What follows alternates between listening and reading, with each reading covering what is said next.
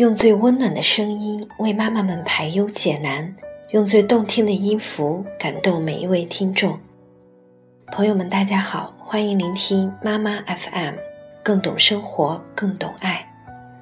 我是志一，今天与您分享严寒的文章。孩子的傻气代表着脑洞。去超市买东西，遇到一个小男孩，他一直不停地拉着路边的一个小铁链，一边拉一边唱：“拔萝卜，拔萝卜，嘿呦嘿呦，拔萝卜。”他妈妈在旁边饶有兴致地看着。当孩子叫：“妈妈妈妈，我拔不出来，你快点过来帮我。”妈妈像得到命令一样，快速地跑过去，拉住孩子的衣服。和他在众目睽睽之下一起拔萝卜。当萝卜拔出来，孩子要求妈妈也像自己一样雀跃欢呼，妈妈也无视异样的眼光，和孩子一样跳跳唱唱，真为这样的妈妈点赞。喜欢角色扮演是孩子们的必经阶段，正是通过沉浸自编自演的情节，孩子的想象力才得以无限的放大。接哲同学回来的路上，遇到一只受伤的小蜜蜂，它失去飞行能力，一直在地上漫无目的的爬。远处过来一辆汽车，哲同学很着急的喊：“妈妈，救救小蜜蜂，车会压着它的。”这个小孩，小猪形状的馒头不吃，说小猪会疼；带皮的虾不吃，问老师虾会不会疼。前几天从老家带来的几只知了也是不吃，说知了叫的时候夏天就到了，如果把知了吃了就没有夏天了。明知道小蜜蜂已经无法存活，但我不忍辜负它这份善良，赶紧从包里拿出一张纸巾，一边把小蜜蜂捡起来，一边告诉他：小蜜蜂不喜欢别人抓它，所以妈妈要隔着纸巾。以免被它蛰了手。哲同学和我一起把小蜜蜂放到花丛里，临走的时候，他还和小蜜蜂说：“再见，快去找妈妈吧，妈妈会给你吃奶粉。”这件事大人看来或许很无聊，孩子呈现的却是同情和善良。这样的傻事，多陪孩子做一些才好。一个朋友无论去哪儿都提前半小时出发，因为他的儿子对各种车超级迷恋，喜欢认车标、车型，常见的车型只看侧面就能说出是什么牌子、哪种型号。后来孩子开始根据车前脸的设计给他们分了很多类：微笑的车、生气的车、哭泣的车、又哭又笑的车。对于这些言辞，他从来都没有说过孩子胡说八道。不理解时，会蹲下来问孩子：“你能告诉妈妈为什么这辆车又哭又笑吗？”去外面吃饭，经常看到有些小朋友吃着吃着就喊一嗓子：“妈妈，看我给你做的汤好不好喝？”抬头一看，往往是孩子把几种液体混合在一起。自己觉得很有创意，欣喜地分享给妈妈，但他们得到的往往是嘲笑或者斥责。别浪费饮料了，看你弄的这是什么呀？日复一日的不被欣赏肯定，孩子天生的创意和脑洞，就慢慢的固化成成人式的一板一眼。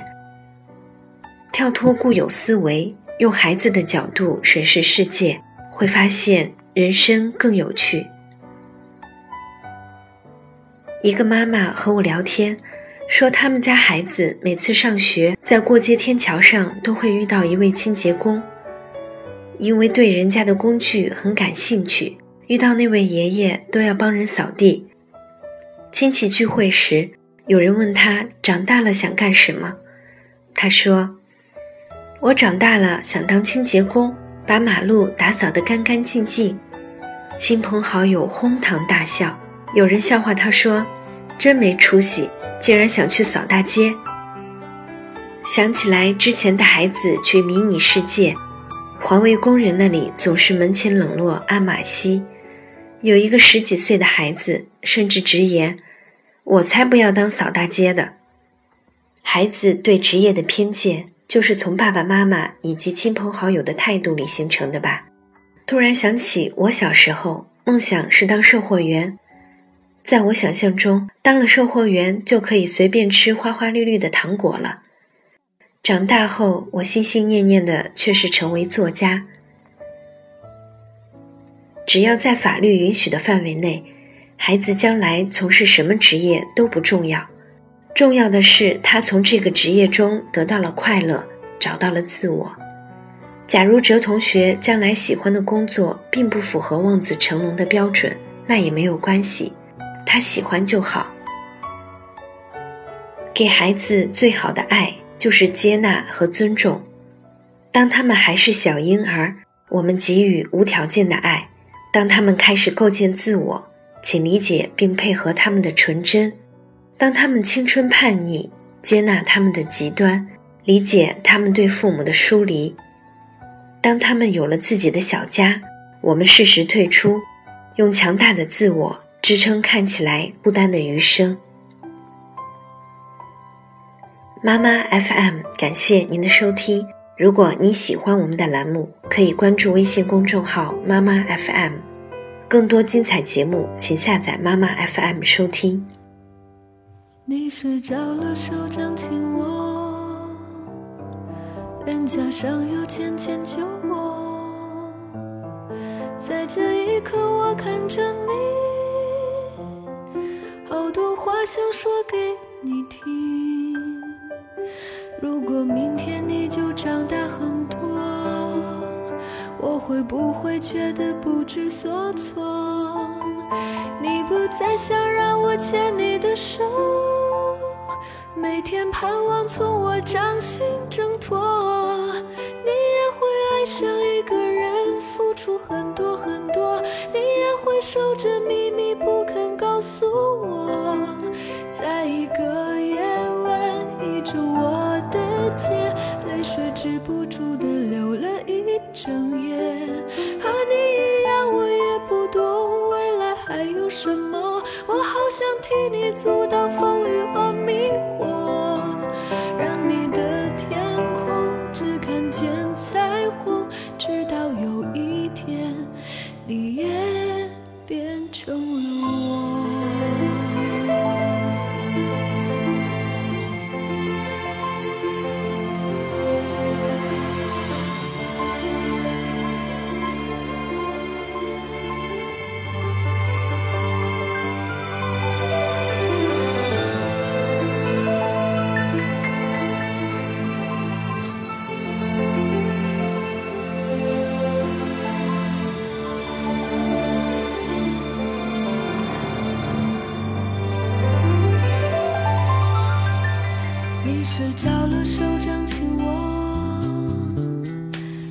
脸颊上有浅浅酒窝。